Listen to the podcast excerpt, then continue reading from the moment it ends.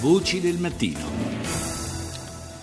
E cambiamo completamente scenario, magari più in tema di weekend, parliamo infatti di eh, enologia, in un certo senso di viticoltura per l'esattezza. Infatti semi di eh, uve vernaccia e malvasia risalenti a 3.000 anni fa sono stati ritrovati recentemente in un pozzo che de facto fungeva da frigorifero ad un uragane nelle vicinanze di Cabras in Sardegna, un indizio serio non solo sul fatto che in Sardegna la coltura della vita fosse conosciuta fin dall'età del bronzo, ma che fosse anche autoctona. Ne parliamo con il professor Gianluigi Bacchini Bacchetta, docente a botanica ambientale applicata all'Università di Cagliari. Buongiorno professore.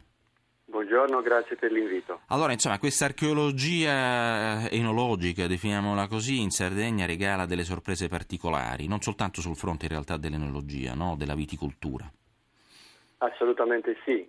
Il problema nasce dal fatto che fino ad oggi gli scavi archeologici vedevano tutti i resti vegetali come un prodotto di scarto essenzialmente, ed invece in questi contesti è possibile trovare informazioni importantissime circa la paleodieta di questi popoli e quindi anche l'origine delle coltivazioni e da dove queste potessero derivare. Ecco, ma quanto uh, può riscrivere una scoperta di questo genere la storia dell'enologia, almeno per quanto riguarda il Mediterraneo occidentale?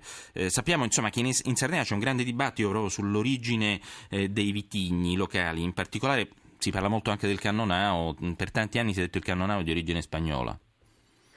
Bene, va detto in primis che fino ad ora l'importazione della viticoltura era sempre stata attribuita ai fenici o addirittura ad epoche successive, appunto per, per esempio agli spagnoli.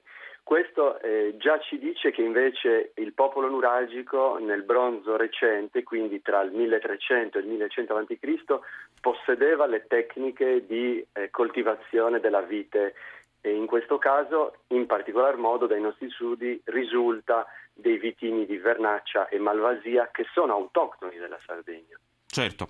Grazie al professor Gianluigi Bacchetta, docente a botanica ambientale applicata all'Università di Cagliari.